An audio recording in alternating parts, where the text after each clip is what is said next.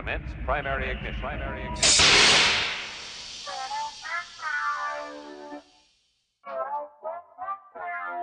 This is the way. This is the way.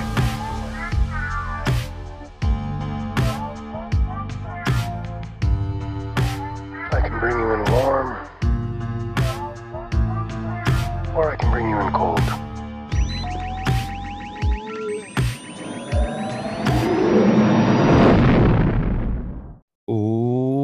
What is up, all of you Ugnaughts and Jawas out there, and welcome back to another edition of the Book of Boba Fett After Show, presented by Mando Talk. And this, of course, is Mando Talk, and I am your host, as always, Caleb Keller. And there is no DJ tonight. He had uh, some fatherly duties that he had to, um, you know, um, take care of. He had he had to take care of priorities in life and priorities in life are fatherly duties for DJ right now. So uh, DJ, I appreciate appreciate you being able to do all the things that you're able to do, um, but I completely understand you not being here this evening. So it is a okay, but that means uh, the guys and all of you out there that are watching live, that means you are the co-host. So drop your thoughts. This is an open spoiler discussion on the Book of Boba Fett, Chapter Six. So drop your thoughts in the live chat.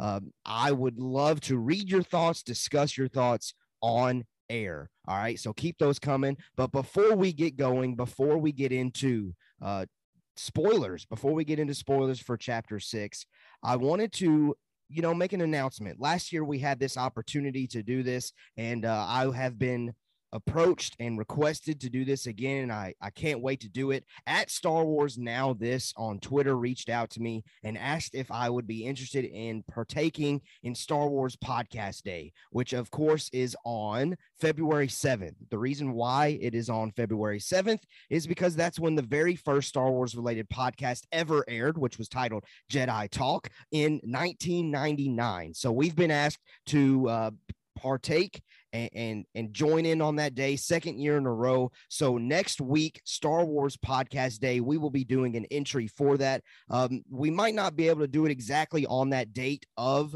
uh, February 7th, but we will probably get it out the Tuesday that we do the live stream like normal. So we will have some form of entry for that. And listen, that's a big deal. I mean, Star Wars podcast helped me get through college, uh, specifically Jedi uh, Jedi Council from from Collider really helped me get through college. I listen to that podcast all the time, uh, so I can't wait to partake in that day. Uh, but wanted to make that announcement. Something uh, regarding that will be coming, and I'm sure you've got other podcasts out there uh, that are going to be doing that as well. So can't wait for that day. But let's go ahead and get into some spoilers for the book of Boba Fett. So we've got uh, Ryan V in the chat said, What's up early? You know, he was sharing something um, in there regarding the poll question that I actually have up. And that poll question right now for you live listeners is simple. And I'll probably come back to it later in this episode. It says, Are you bothered by the lack of Boba Fett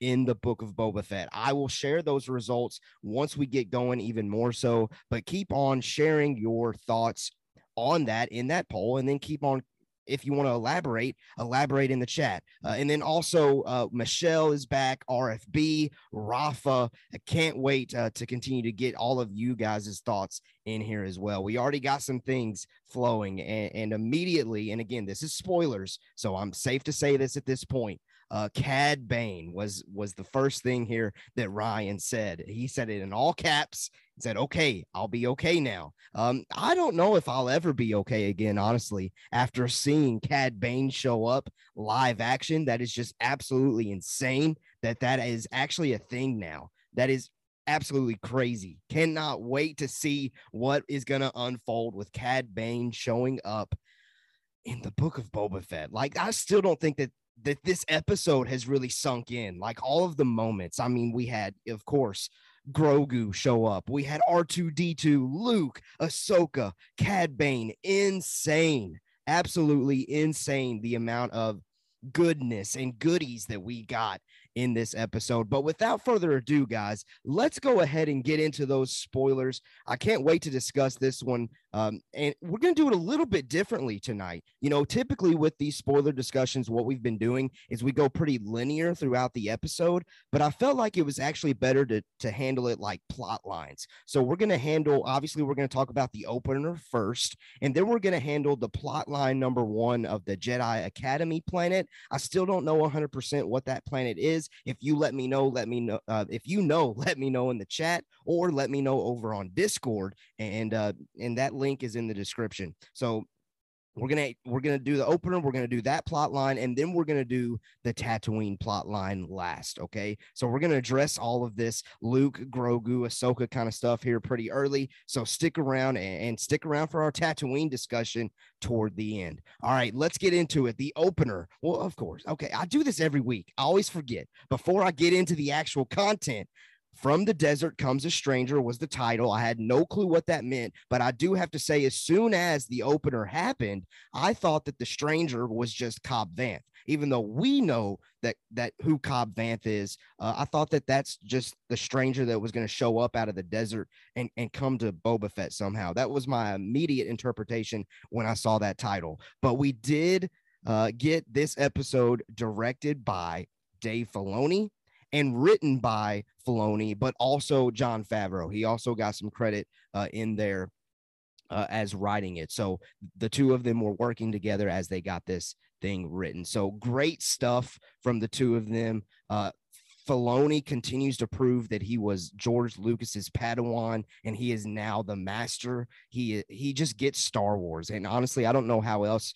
to to elaborate to that. I feel like we're just beating beating a, a dead horse at this point, saying that Dave Filoni just gets it. He's phenomenal. Uh, I loved loved loved loved his direction and his writing in this episode. But but since we loved this episode so much let's get into these spoilers uh, and let's finally discuss the opener. So the opener is this. Pikes with spice and credits are on the edge of mos pelgo and marshall cobb vanth shows up and he threatens them to get out of the town. We called it. I know that I had a lot of you agree with me in the chat saying that Cobb Vanth was going to show up. I felt like before the series premiered, that was the one character that I said was almost guaranteed. And I'm so glad that I actually got something right because lately it has seemed like these Tuesday live stream predictions, my predictions have been way off. So it was nice to have a pre release prediction come true. And we actually got Cobb Vanth.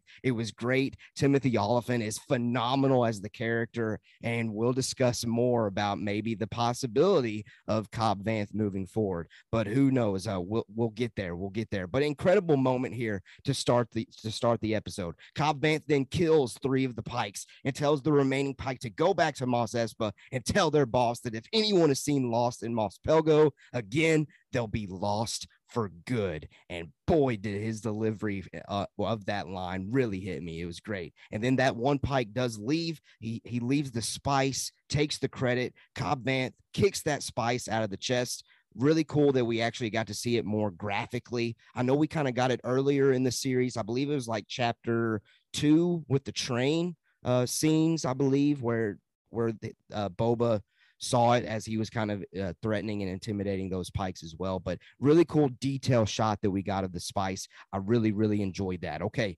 Great opener. I mean, I, I can't really say much more other than Cobb Vanth is just phenomenal. Honestly, I wish we could get more. I know we got him heavily, well, not heavily, but we got him a good amount in this week's episode. But but man, it, it just never seems enough because I, for some reason he's just so so cool to me. But let me hop over to the chat before we move on to plot line number one. Let's see uh, what everybody is saying. Um, Michelle says, I was in the no Luke, no Grogu camp as far as this series. 100% agree. I, I mean, I thought Grogu was going to show up. I thought it was just going to be like a slight tease of Luke, but man, that's not what happened. Um, and Michelle also said, didn't know how much I needed this episode. Yeah, definitely, definitely. Uh, Rafa says, even we saw we did see a Boba Fett cameo. We saw a Boba Fett cameo in the book of Boba Fett. Uh, Ryan V says the opening was so important, established how fast Vanth is to perfectly show how later uh, how Cad Bane is on a completely different level. You know what? And that's great analysis there, Ryan V. I didn't even put those two together, uh, but yeah, you're 100% correct. Like the beginning showed that that Cobb Vanth knows what he's doing, and then that way maybe toward the end, once we get to that moment, and you know what? if, if you're watching this, that means you've seen the episode. When when Cad Bane, you know, he he does his thing, he's even quicker. So that just expresses how awesome Cad Bane is at his job. Uh, Michelle says, "Think it through." Such a fantastic line from Vanth. Yeah, that line's been tweeted everywhere and shared on socials. Just great stuff. Great stuff. Uh, RFB says the Jedi Academy, in my opinion, okay, and I did ask earlier what that planet was. Looks like Ajan Kloss, Ajan Kloss, uh, the same planet the resistance was based on in the rise of skywalker.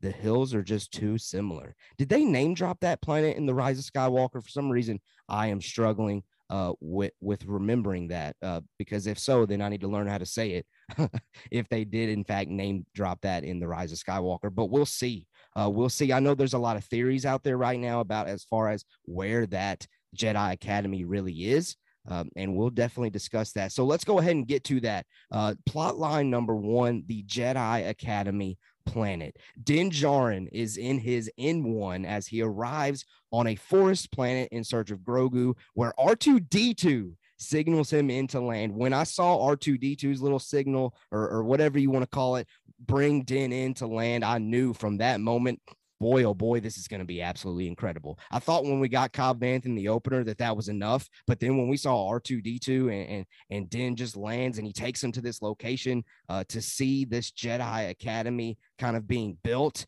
I was like, okay, all right, we're doing this again. This is going to be the second week in a row here where we're really going to maybe not focus as much on Boba Fett but I mean, I was thrilled with the direction that we got. It, it was it was insane. So R2D2 does take Din to a location where that Jedi Academy is, and it's being built by uh, droids where R2 just eventually ends up shutting off. It was really funny that those building droids end up uh, preparing Din Djarin a bench to sit at. I thought that was good comedic relief there. Uh, but I, I want to just discuss this Jedi Academy for for a moment, if you'll indulge um, me on this discussion and, and on this theorizing.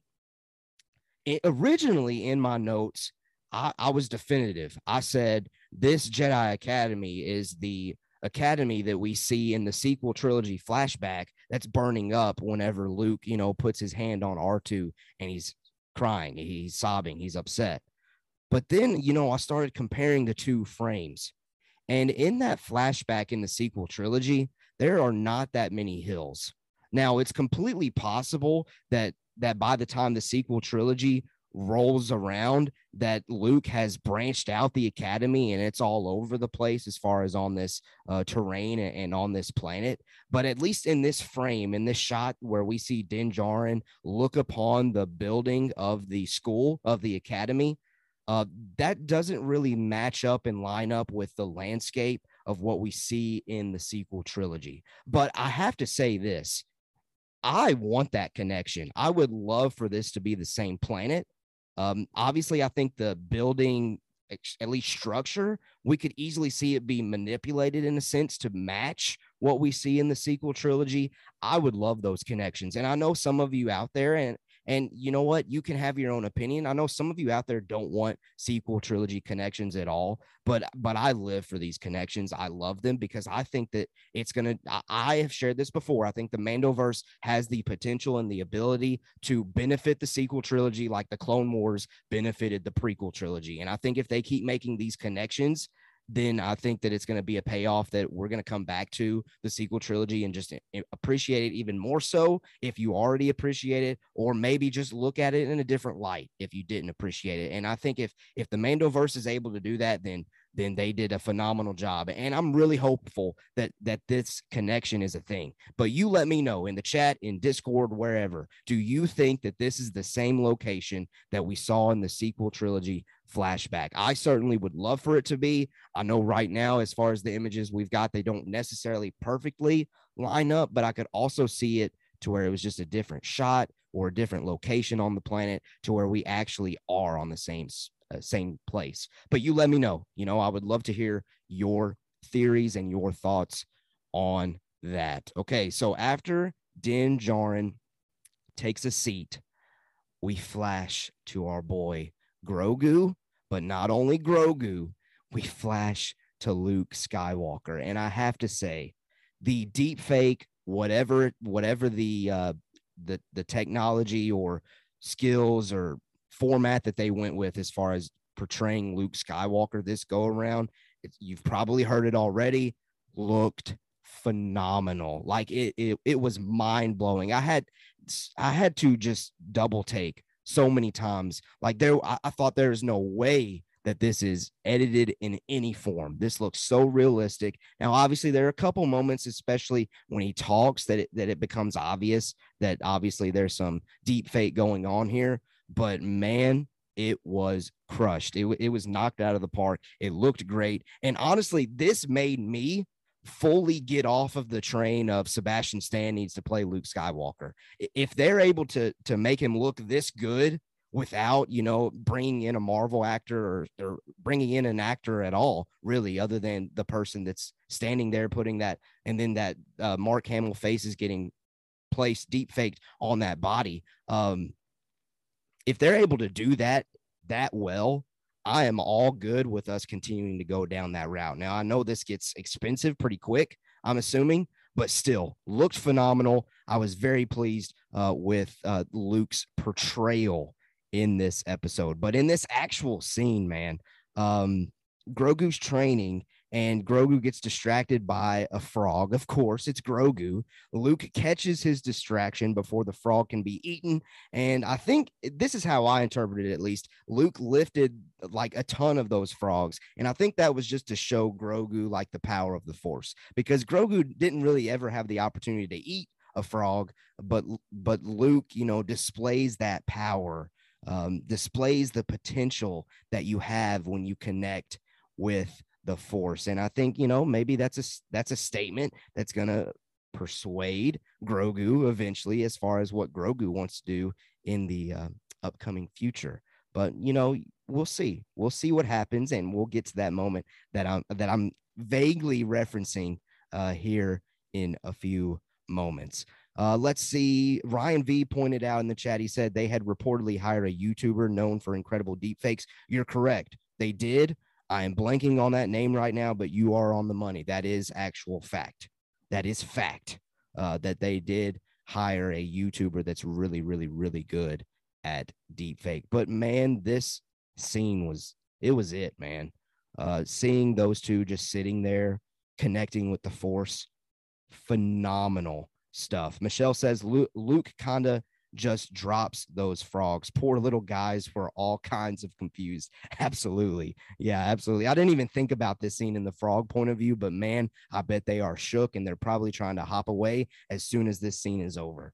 Okay, but Luke and Grogu end up going for a walk. And of course, it was it was gold. It was perfect how Luke just lifts Grogu, carries him. That was phenomenal. Phenomenal stuff. They know what they're doing as far as um, Grogu and, and treating the audience with with the cuteness of Grogu. So they're going on this walk, and Luke shares information on Yoda to Grogu, and Luke senses Grogu. Uh, he he gets into his his mind to sense the past uh, of Grogu's, really for story exposition for us as an audience. And man, I did not see this coming in a Book of Boba Fett episode at all. Grogu is seen inside the Jedi Temple where clones are executing Order 66. Uh, and Luke then kind of after this moment, Luke ends up kind of expressing his interest, his high level of interest of uh, training Grogu after he kind of sees all of this go down. But man, just to just to touch on this Order 66 moment, like I said, insane that we got this in the book of Boba Fett. I want to say people have have even spotted like Barriss Offee's logo or some form in the hallway on the door somewhere in here in this Jedi Academy. I mean, that would be an incredible connection if there, because I know there's rumors, reports of Barriss Offee being in the Ahsoka series. If she somehow had something to do with Grogu's rescue, or eventual getting out of there, that would be incredible. Uh, we do know in the Clone Wars that Barriss Offee is currently in prison, though, uh, while Order 66 goes down. But I'm sure maybe during the chaos, maybe she got out and she sees Grogu. She knows of Grogu. She gets Grogu. Who knows? But obviously, this Order 66 flashback cuts off right when the clone troopers start going at Grogu, and we don't know what happens next. So I'm sure we'll revisit it this flashback, though, is very similar to Din Djarin's flashbacks in The Mandalorian. So I'm loving the poetry that we're getting here, but phenomenal stuff. Like, good gracious, did not see it coming whatsoever. That's like now the third or fourth time I've said it because it, it just blows my mind that we got Order 66 content from uh, the book of Boba Fett, but it's Dave Filoni. Can we be surprised? Can we be surprised? All right, let's see. Ryan V. I'm sorry for being so chatty, but have to acknowledge Luke used his mechanical hand to use the force. Wow, great call. Again, I noticed the glove, obviously, but I didn't even think about it. You know how cool it was that he he used that.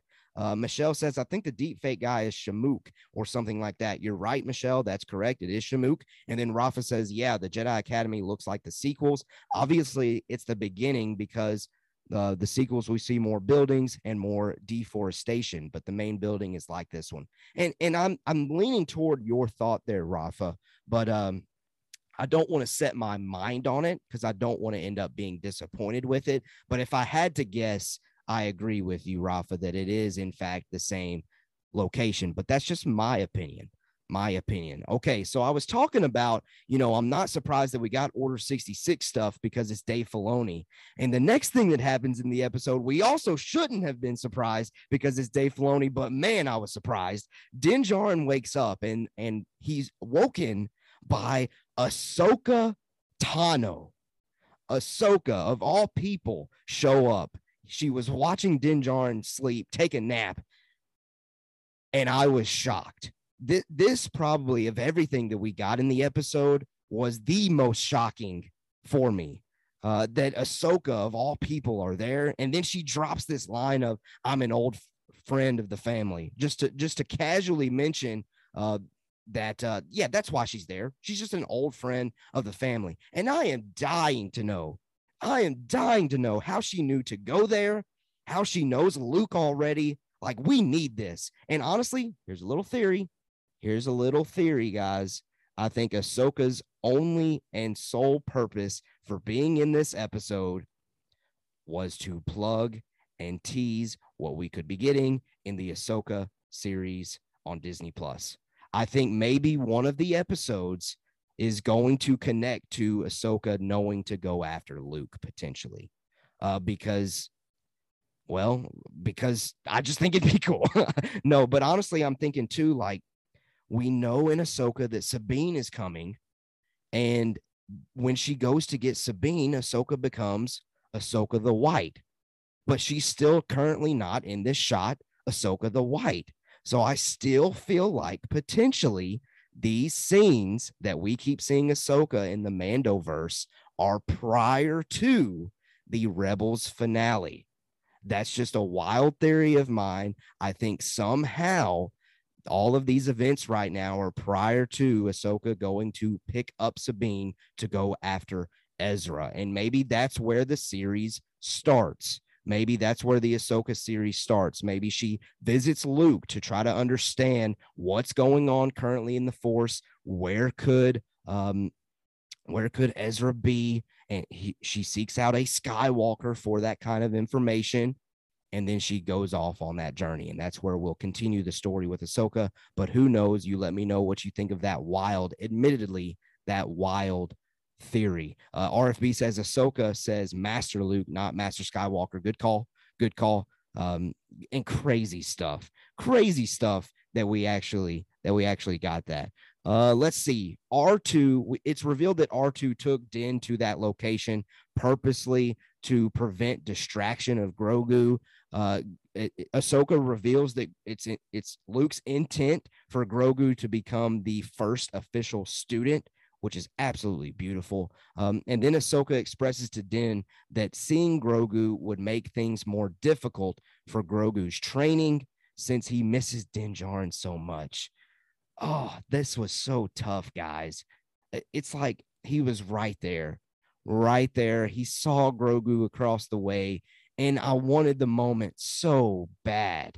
I wanted the moment so bad of Din and Grogu hugging, seeing each other, loving on each other, admiring each other's presence. Gosh, but I, I had to, and and Maddie, I watched it a second time with my wife, Maddie, and even I had to express to her, like, yes, this really stinks right now. But man, when that moment happens, when they finally do link up, because they're gonna hook, up, they're gonna get together again. Uh, because of the, the little droid compartment that's been holed out for Grogu. It's coming. They're going to meet each other. They're going to hug each other. They're going to embrace each other again. And it's going to be so satisfying now because of this emotional decision that Din Djarin makes. And he decides to give Ahsoka the Beskar. He and for her to deliver uh, that gift to Grogu. And and yeah, it was just so tough, but but beautiful storytelling because like I like I said, it's going to lead to a great payoff. Uh, Michelle says, good catch. Hadn't even realized she's not Ahsoka the White. That's just a theory of mine. You know, it, it could just be that they want to stick to the same costume because it's familiar for our live action audience, but but who knows? Rafa says, imagine how many stories Ahsoka told to Luke about Anakin. And that's what I'm dying to know, guys. Like they already know each other at this point in this episode. I, I wanted to see the moments of them finding out about each other. I feel like that would have been uh, really, really, really incredible. Uh, but seriously, I mean, insane that we got this. Insane that we got this. But but Din ends up deciding to leave, and Grogu just keeps on training. And, and as Grogu is training, first of all, he was being carried in a backpack, similar to Yoda being carried on Luke's back in Empire Strikes Back. So so that was absolutely phenomenal. Uh, and also, Grogu sees the N1 leave, and I would love to know what people think of that interpretation. Like, do you think Grogu knew it was Din Djarin, or do you think Grogu was just interested in the shiny N1 um, starship that was across the way? I would kind of like to think that Grogu connected in the Force a little bit there and, and felt Din Djarin's presence. But that's just my own head canon, head, head theories uh, right now. But you let me know what you think of that one. Um, we'll see. We'll see. Maybe maybe somehow it's revealed one day that that Grogu did know that that was Din. Uh, but Luke, you know, continues to carry Grogu in that backpack. They go up and they kind of overlook this planet, and and Luke kind of simplifies explaining the balance of the Force to Grogu, and we get the swelling Force theme. Oof, guys, this is when the emotion started for me the swelling force theme that we've heard seriously throughout the entire Skywalker saga got me. And again, it was uh, earlier in the episode when I saw R2, I knew things were going to get awesome. And then this moment when I heard the force theme, I knew it was going to get emotional.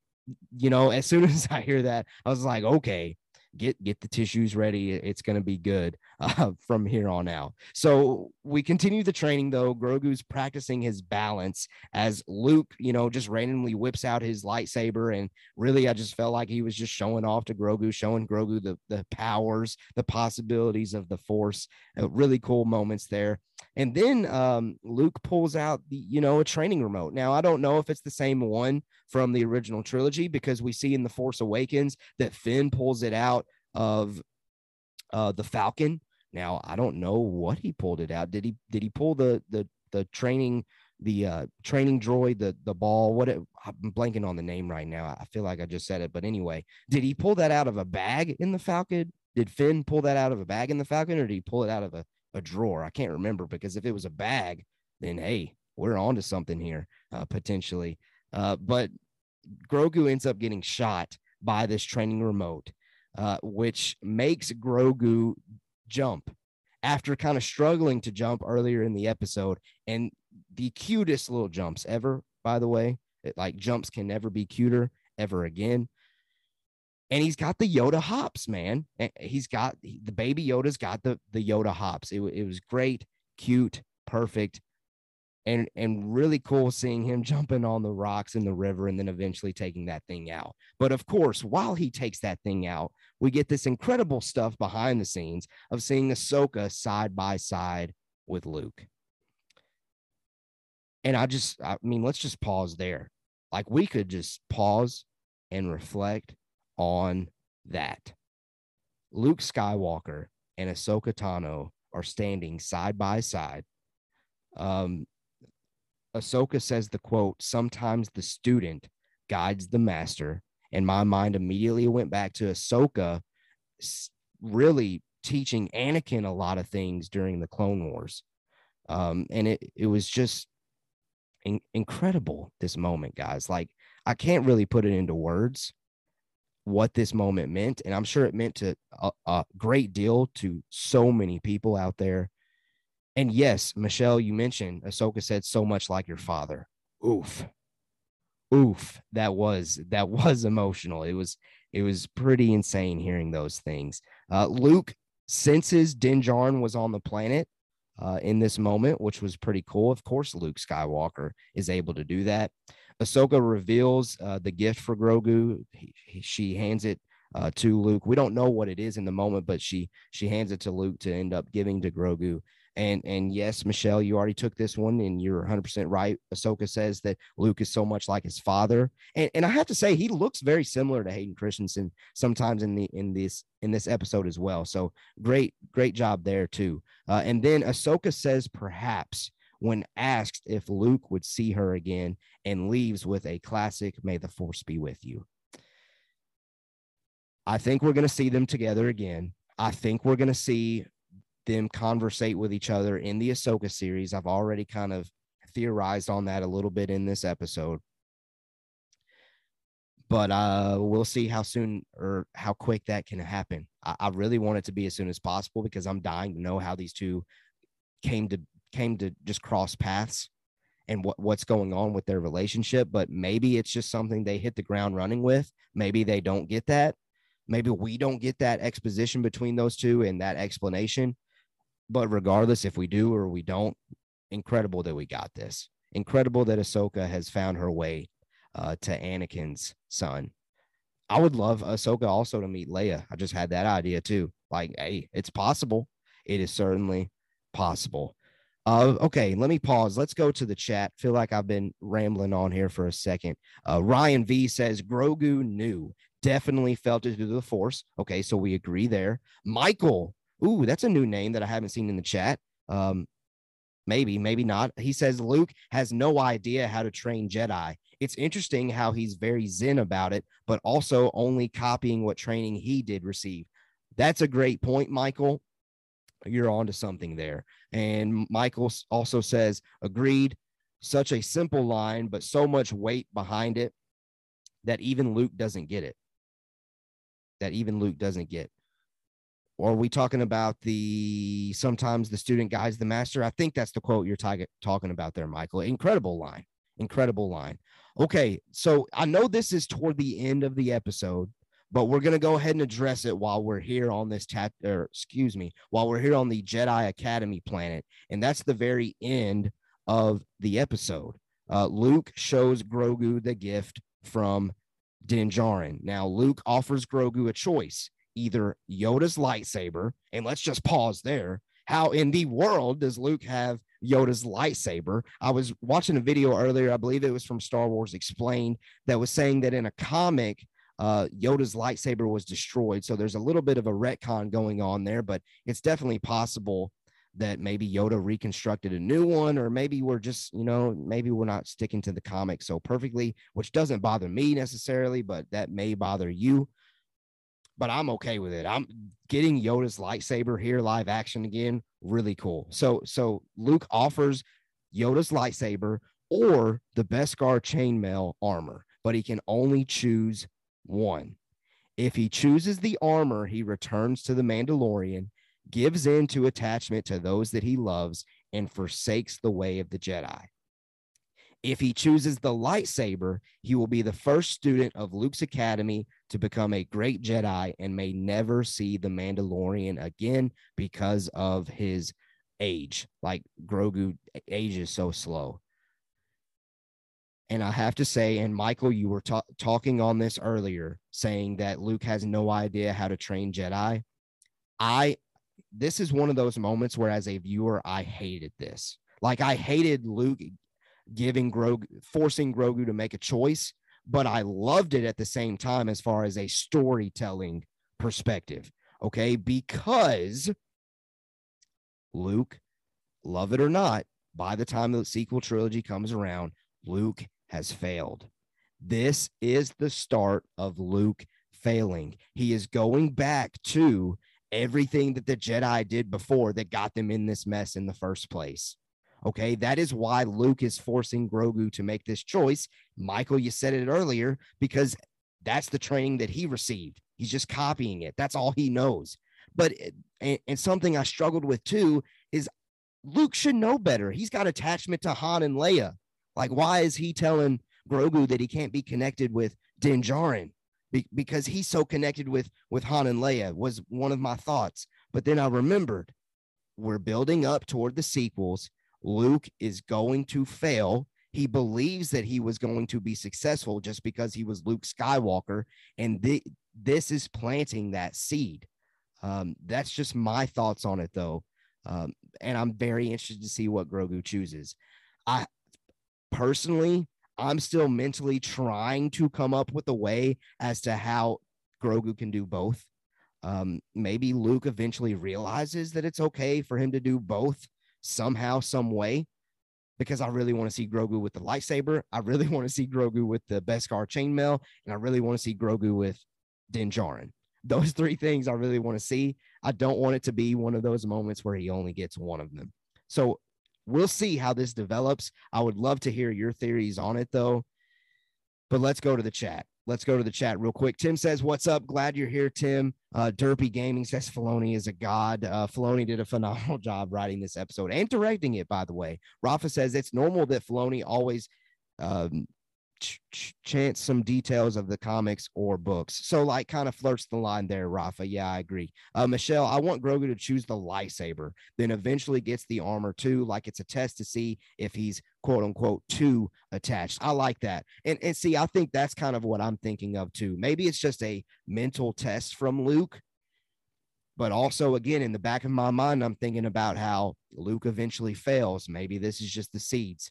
Luke, I feel like asking this isn't very fair, but that makes sense as far as the uh, plot line of Luke Skywalker.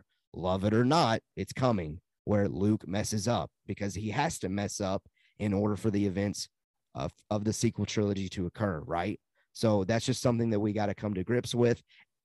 But I, again, I said it earlier in the episode. I love these connective tissue that that we get to the sequels here. I know again, some of you don't want it, but I'm loving it. But you let me know what you think of this moment. Gosh, I can't wait to see what happens. And maybe we will see in the uh, prediction live stream on Tuesday next week at 6 p.m. Central Standard Time. By the way, our final prediction episode. So let's make it the biggest one yet. We'll see um, where this is headed. We'll see if I if I if I'm leaning toward lightsaber or if I'm leaning toward Beskar. Currently, I'm still 50 50. And currently, I'm like uh, Michelle. I want there to be a way that we find out that he gets both. Uh, but maybe that's just that's just too uh, wishful of thinking. Okay, that wraps up the Jedi Academy planet plot line. A lot of stuff went down. Ahsoka, R2D2, uh, Jedi Academy being built, Luke, Grogu, phenomenal, uh, phenomenal, folks, phenomenal. Okay, let's go to plot line number two. We are back on Tatooine. Din Djarin arrives at Boba's palace. As he walks in Boba's palace, Boba, Fennec, Mods, and Krrsantan are planning their next moves as the Pikes are planning to make a move on Boba's territory and the crime lord families as the crime lord families remain low. Uh, wanted to point out that in the background, uh, the major domo is chained up, so he's still alive and well. He doesn't get killed by the Rancor like I thought he was going to in this episode. And Din Djarin then offers claims that he can help with foot soldiers. And this is the only moment that we see Boba Fett. So let me go back to this poll that I threw up for our live viewers here at the beginning of this stream. And the question was simple Are you bothered by the lack of Boba Fett in the book of Boba Fett? Uh, 33% of you currently have yes, 67% of you currently have no. Um, relatively honestly, I think that I'm not surprised by that at all. I have a feeling though, honestly, that if we had like more votes, maybe it would be more so 50 50, but we just had another vote in there to where it was now 30% yes and 70% no. So maybe I'm wrong. Maybe it's actually um, more so people are just not bothered by it at all than, than what I'm actually thinking. But who knows? Maybe I'm just reading and watching just the wrong people online because all I'm seeing right now are people complaining about the lack of Boba Fett. Maybe maybe you're like me and, and, you're just glad that we're getting great Star Wars because that's what these past two weeks have been. These past two weeks have been phenomenal Star Wars, in my opinion. So I'm okay with it, honestly. Um, okay. Uh, Michelle says, like everyone says, Boba just standing, observing, not talking, most Boba Fett thing he could do. Ooh, I've seen that online too. Like what we've gotten from Boba Fett the past two weeks is so on par with Boba Fett in the original trilogy. Like he's just in the background. He, he's there. He's intimidating. He's cool. Uh, and whenever he does something or whenever he says something, it'll be important. Okay. So we just need to have some patience. Maybe next week, uh, definitely next week during the finale, we'll get some incredible moments from Boba Fett. All right, let's keep going in the episode here. Din flies out to Mos Pelgo, where a new hotshot deputy isn't pleased with his parking. Uh, I knew as soon as this hotshot deputy came into play, I, I, was off about this dude. I knew something probably bad was going to happen with him. Uh, and Cobb Vanth and Din Djarin come face to face again. Really cool uh, because the, in my opinion, the premiere of season two of The Mandalorian was fantastic. So it was it was great to see these two characters come face to face again. Din Djarin then buys Cobb Vanth a drink and tries to convince Cobb Vanth to lead a garrison against the Pikes. Uh, it's revealed in conversation that Mos Pelgo is now called Freetown by the citizens, which it's actually correct me if I'm wrong. And I'm sure RFB, if you're still with me live, you can correct me if I'm wrong. But I believe Freetown is what they called it in the Aftermath series when we initially in canon met Cobb Vanth for the first time. Uh, so that is a great connection to canon material that the citizens have now uh, decided to call it Freetown. Absolutely love that if that is the case. Uh, Cobb Vanth ends up saying that he will see what he can do. And as Din Djarin leaves, Cobb Vanth tells the bartender to get the word out to get all men and women of fighting age to come to town for a meeting, saying that the problem might become theirs after they hear what he has to say. I feel like what he has to say, we might actually end up seeing uh, but I feel like what he was going to have to say was the fact that he saw these pikes on the outskirts of Mos Pelgo, Freetown, just the other day. So I feel like he was going to share with them that they were coming. I think he got it. I think he understood that that he understood what Din Djarin was saying. That yeah, sure, right now the pikes aren't your problem, but they're gonna be your problem if Boba Fett can't handle them. If Boba Boba Fett can't contain them and get rid of them, then they're coming, dude. And I think Cobb Vanth understood that. And I think Cobb Vanth's next steps and next goal was to convince the citizens of that. Okay. And Rafa and RFB both are saying that yes, Freetown is from Aftermath. So, like I said, great connections there. Okay. Here is the next incredible moment of this episode. And I'm going to pause take a sip of drink because it's an incredible moment uh, to discuss. I want to make sure that I am ready and prepared to discuss. LaCroix, by the way, and I'm sure some people, some of you probably don't like LaCroix. It's the great, great podcast drink, folks. Great podcast drink. It's got the bubbly, but it, but it, it doesn't make you burp too, though, you know, because you don't want to burp on a podcast. That's just crazy. Anyway, anyway. So Cad Bane, the silhouette. You can see it from a mile away. Cad Bane begins approaching to the town as all of the villagers go inside, except Cobb Vanth and the hot shot deputy. This was Western at its core. Western at its core, and it was fantastic by far the best Western moments in a Star Wars story to date.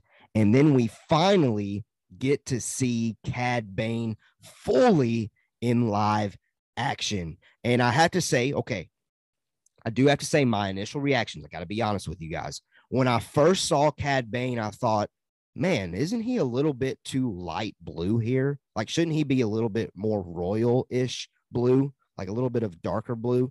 But then I had the thought, you know what?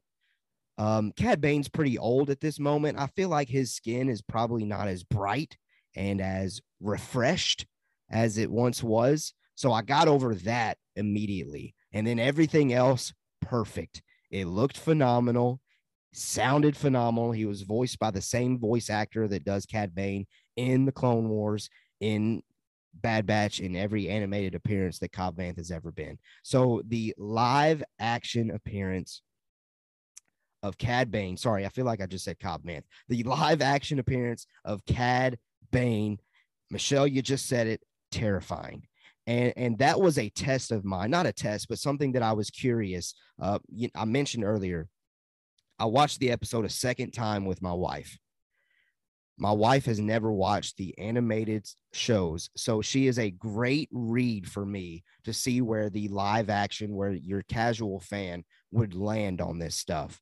And when she saw Cad Bane, you know, first thing I asked her was, What did you think of this new character to her, Cad Bane? And Michelle, I believe she used the first, the word that you just used there, terrifying.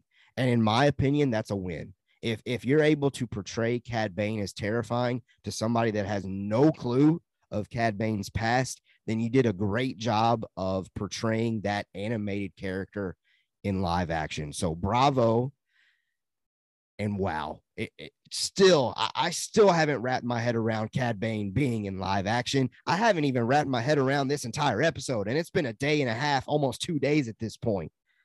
But man, this moment was so cool. We get this Western showdown. Cad Bane offers to match Cobb Vanth, the same as Fett, and all they have to do is stand down and stay out of it. His quote is Boba Fett, a quote from him is Boba Fett is a cold blooded killer who worked for the Empire. Cobb Vanth tells Cad Bane to get the pikes off of Tatooine. And something interesting, guys. Cobb or, or Cad Bane, excuse me, Cad Bane says, You should have never gotten rid of your armor. Question How does Cad Bane know that Cobb Vanth had armor. Okay. That is something that I will definitely be coming back to in our Tuesday prediction.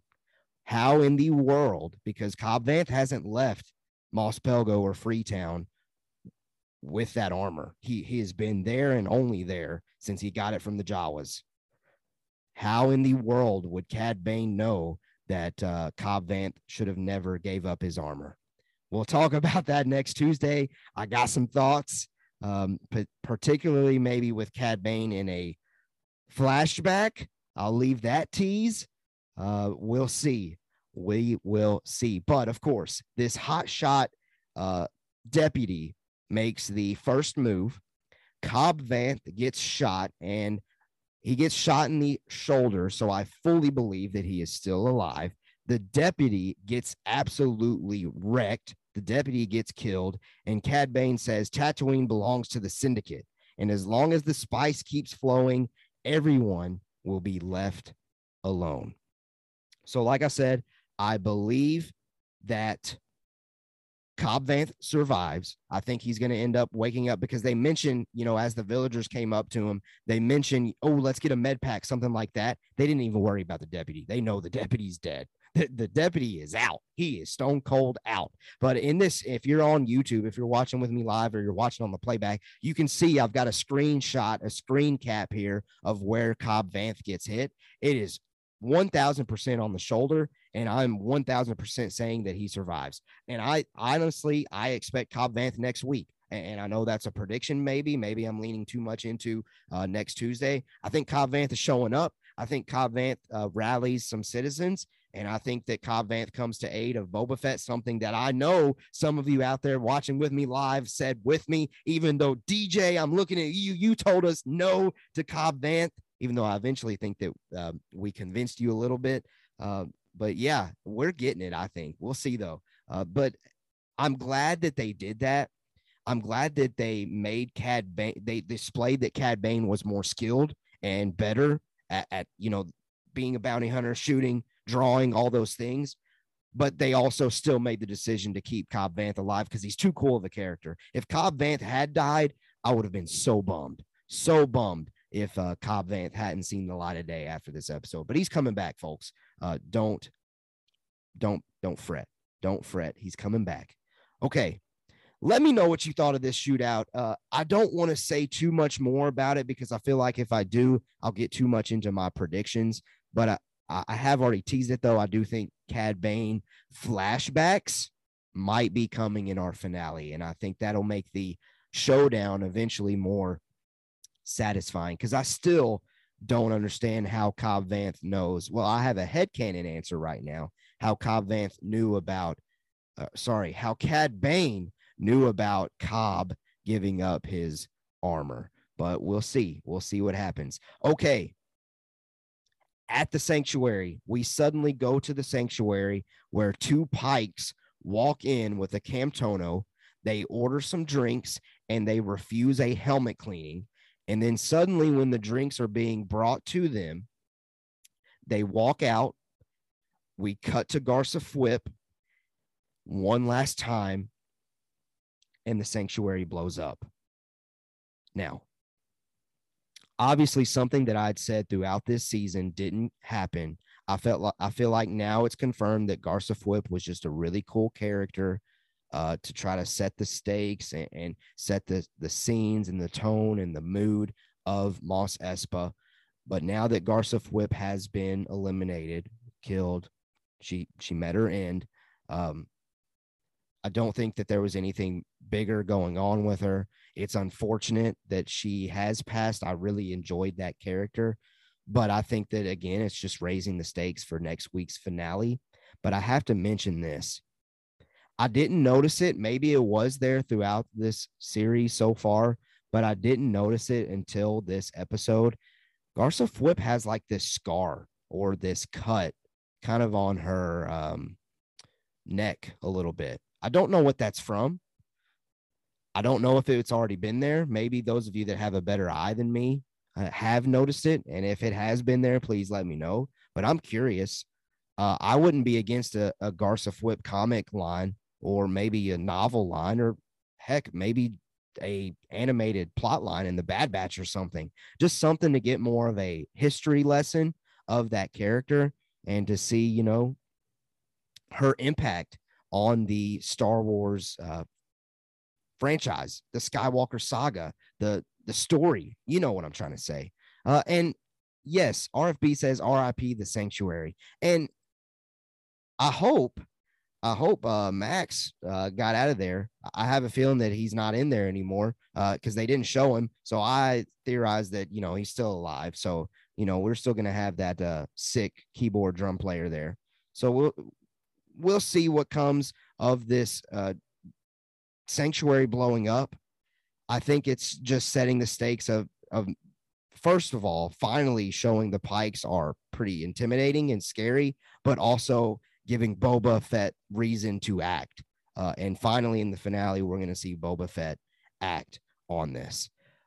Well, guys, you let me know what you think as far as this episode of the Book of Boba Fett, because we have now ran through every single thing. So if there's anything else that you guys with me live want to discuss, throw it in the chat, probably here in the next two minutes, because I am going to, um, you know, say some things just to plug and get us out of here. But type in the chat anything that you want me to address, anything that you want me to say here in the next minute or two. So, Tuesday will be our final prediction stream. So, make sure you're here. Bring the heat, bring the heavy predictions. I want to hear them um, at 6 p.m. Central Standard Time exclusively on YouTube. If you have only been uh, listening on the podcast platform, try your hardest, try your best to be here on Tuesday uh, for our prediction episode because I would really like to, you know, just go all out with it since it'll be the last one for the book of Boba Fett. I really want to have some fun with you guys because I appreciate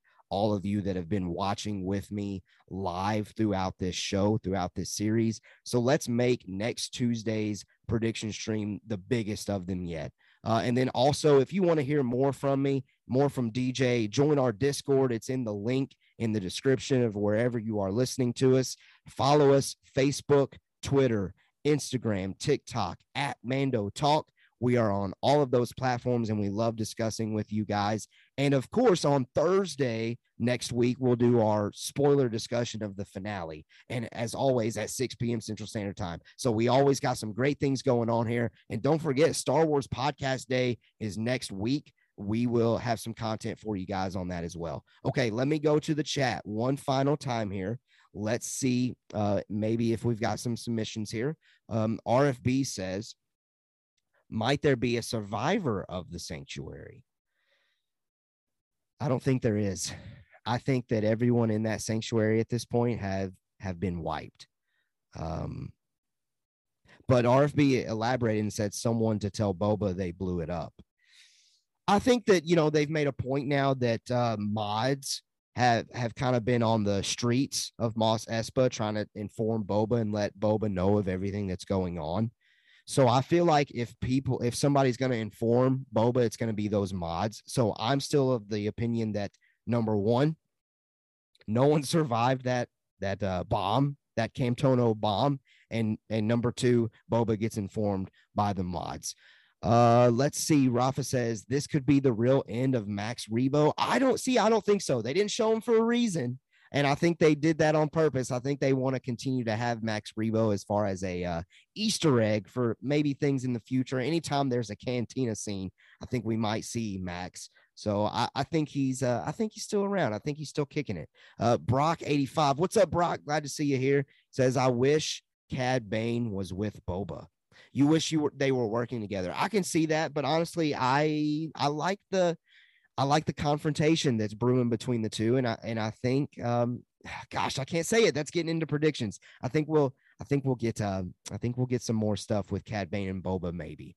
Uh,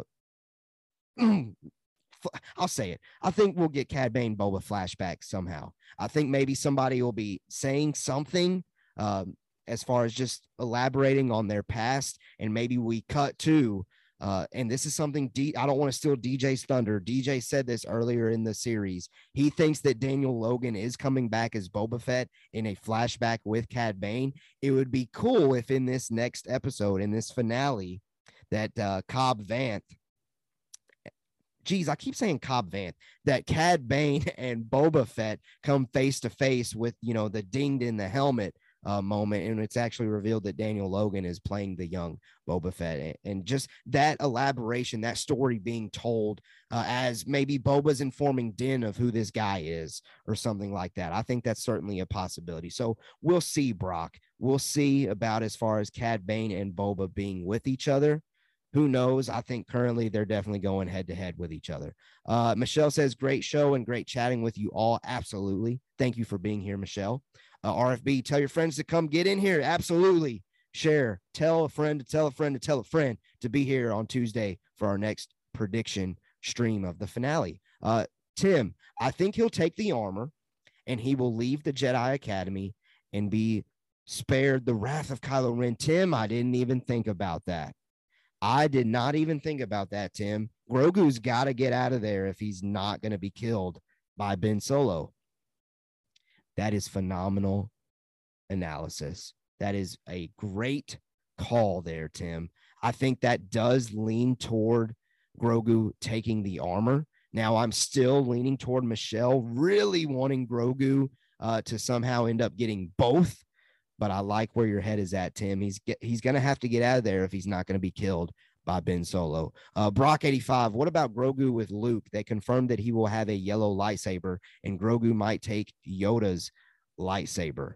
What about Grogu with Luke? They confirmed that he will have a yellow lightsaber and Grogu might take Yoda's lightsaber. I believe, Brock, you are referencing the poster that came out maybe back in the summer where there was that, you know, kyber crystal that that Luke was, you know, lifting up through the force or something like that. I feel like that that may have just been really cool promotional material. I don't know if there's actually going to be a yellow lightsaber, but maybe you are onto something, Brock, with that poster because there's always intent and purpose with every decision that Lucasfilm and Filoni, Favreau, Kathleen Kennedy uh, make.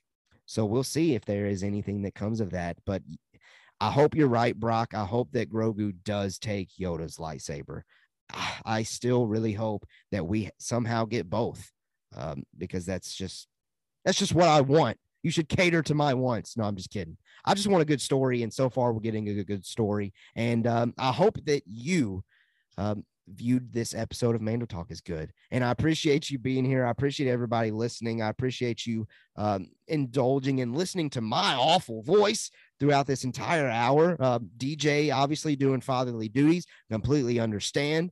Um, and he'll be on whenever he can be on, and and we'll continue to have some fun here at Mando Talk. Quick update: the poll question that we have referenced throughout this episode says, "Are you bothered by the lack of Boba Fett in the Book of Boba Fett?" Forty-two percent are now saying yes. Fifty-eight percent are now saying no. So the more people that are coming in here, the closer we are to getting 50-50. So we'll see uh, how the finale maybe changes our perspective about the about Boba Fett being in the book of Boba Fett. But all right, guys, let's get out of here. I appreciate all the live chat submissions. You guys make the show. So continue to bring that same energy as we wrap up one final week of the book of Boba Fett. And until then, I hope you have a blessed weekend. And as always, guess what? You know it. We have spoken.